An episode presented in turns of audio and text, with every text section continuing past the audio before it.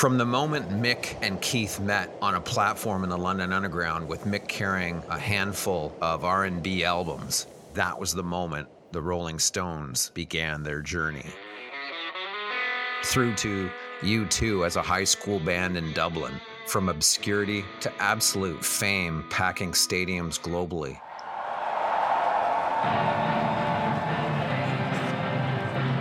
How did our biggest music legends make the leap? I'm David Anthony, and I'm the host of From Garage to Stadiums.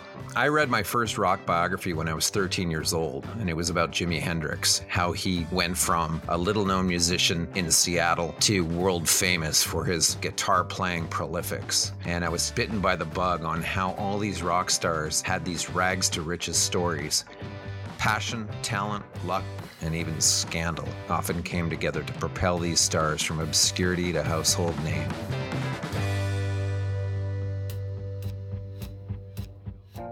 Did you know that before he became the lead singer of Led Zeppelin, Robert Plant was an accountant?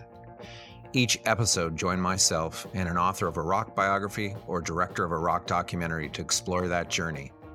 You're going to get behind the scenes. You'll learn where these individuals came from, their early influences, and who shaped their sound. If you like stories of entrepreneurs who made it against the odds, you'll see parallels in these stories of our music legends. They too had the drive and will to overcome the many challenges to make it to the top. On this show, you'll hear stories about the band and its members from young adults to rock fame, the evolution of their sound, a recommended playlist, and hear their top songs.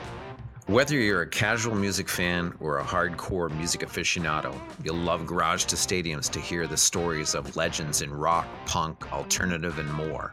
The stories, the journey, the wild behind the scenes, and much more. Subscribe to Garage to Stadiums.